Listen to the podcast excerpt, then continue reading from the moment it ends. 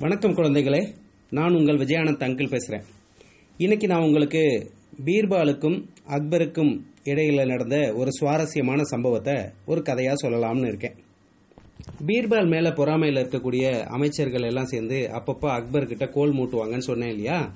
அது மாதிரி அக்பர்கிட்ட சில அமைச்சர்கள் எல்லாம் சேர்ந்து பீர்பாலுக்கு ஏதாவது ஒரு சோதனை வைக்கலாம். பீர்பால் ரொம்ப புத்திசாலி நீங்களும் சொல்லிட்டு இருக்கீங்க இல்லையா? அவர் என்ன தான் பண்றாருன்னு பார்ப்போம். அவருக்கு ஒரு வினோதமான சோதனை வைப்போம் அப்படின்னு சொல்லி சொல்லவும் அக்பரும் சரின்னு ஒத்துக்கிட்டாரு.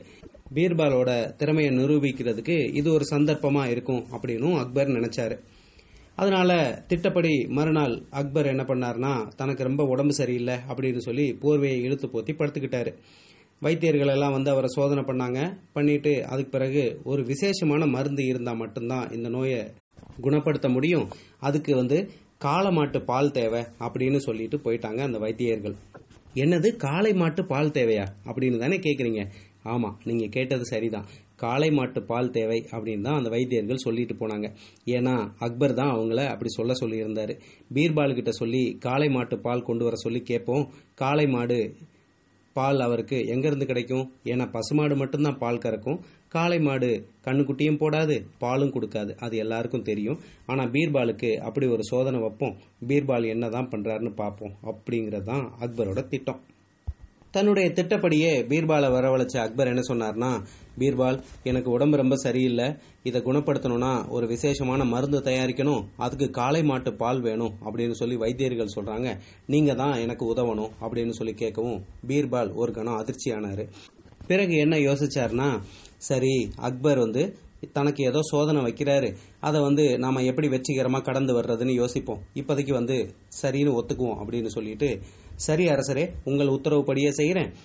நீங்க எனக்கு ஒரு வார கால அவகாசம் கொடுங்க. அந்த ஒரு வார காலத்துக்குள்ள நான் உங்களுக்கு காளை மாட்டு பாலை கொண்டு வந்து சேர்த்துடுறேன் அப்படின்னு சொல்லிட்டு பீர்பால் அக்பர்கிட்ட உத்தரவு வாங்கிட்டு அங்கிருந்து கிளம்பிட்டாரு.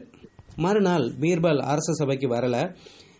அக்பரும் மற்ற மந்திரிகளும் இது சம்பந்தமா ரொம்ப ஆர்வமா பல விஷயங்களை பேசிக்கிட்டு இருந்தாங்க பீர்பால் என்னதான் பண்ணுறாருன்னு பார்ப்போம் அப்படின்னு நினச்சிட்டு இருந்தாங்க அன்னைக்கு முழுக்க பீர்பால் எங்கேயும் போகாமல் தன்னுடைய வீட்டிலே இருந்துக்கிட்டாரு அன்னைக்கு மட்டும் இல்லை அடுத்த ஆறு நாட்கள் பீர்பால் எங்கேயும் போகாமல் தன்னுடைய வீட்டிலே இருந்துக்கிட்டாரு ஆறாவது நாள் இரவு பீர்பாலுடைய மனைவி வந்து கிளம்பி யமுனை ஆற்றங்கரைக்கு போனாங்க.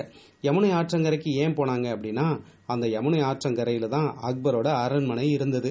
அக்பரோட படுக்கை அறை வந்து யமுனை ஆற்றங்கரை ஓரத்தில் இருந்தது. யமுனை ஆற்றில் நீரோட்டத்தினுடைய அந்த சலசலப்பு சத்தத்தை வந்து திறந்து வைக்கப்பட்ட தன்னுடைய ஜன்னல் வழியில் கேட்டுக்கிட்டே சுகமாக தூங்குறது தான் அக்பருடைய வழக்கம்.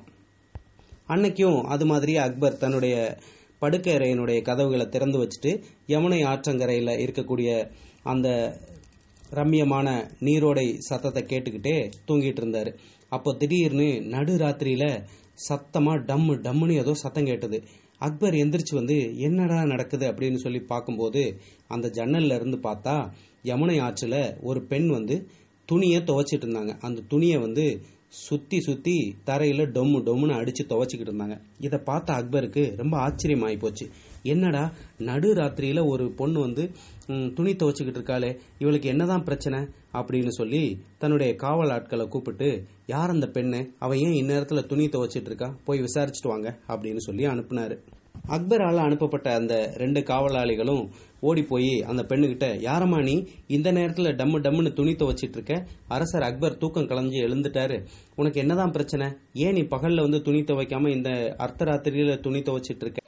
அப்படின்னு கேட்கவும் அந்த பெண் சொன்னா நான் என்னங்க பண்றது? என்னுடைய கணவர் வந்து கடந்த பத்து மாசமா கர்ப்பமா இருந்தாரு. அவருக்கு ஒரு வாரத்துக்கு முன்னாடி தான் குழந்தை பிறந்தது.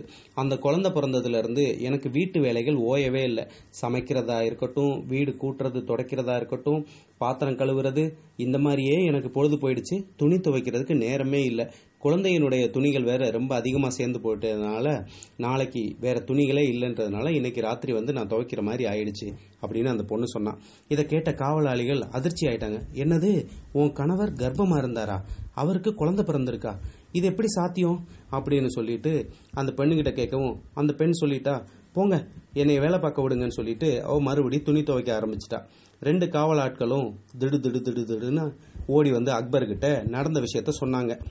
இதை கேட்ட அக்பரும் ஒரு கணம் அதிர்ச்சி ஆயிட்டாரு. என்னது கணவர் கர்ப்பமா இருந்தாரு குழந்தை பிறந்திருக்குன்னு அந்த பெண் சொல்றாளா? வாங்க போவோம் அப்படின்னு சொல்லி அக்பரும் தன்னோட உடைகளை எடுத்து மாட்டிக்கிட்டு அந்த பெண்ணை சந்திக்கிறதுக்காக யமுனை ஆற்றங்கரைக்கு வந்தாரு.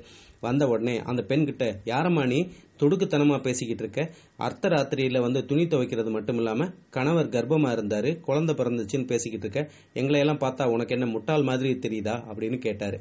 அதுக்கு அந்த பெண் என்ன சொன்னான்னா மதிப்பிற்குரிய அரசரே நீங்க கோவிச்சிக்க கூடாது. காளை மாடுகள் பால் கறக்கக்கூடிய நம்ம நாட்டில் கணவர்கள் கர்ப்பமா இருக்கிறதும் குழந்தை பெத்துக்கிறதும் புதுசா என்ன? இதுக்கு ஏன் நீங்க ஆச்சரியப்படுறீங்க? அப்படின்னு கேட்டா.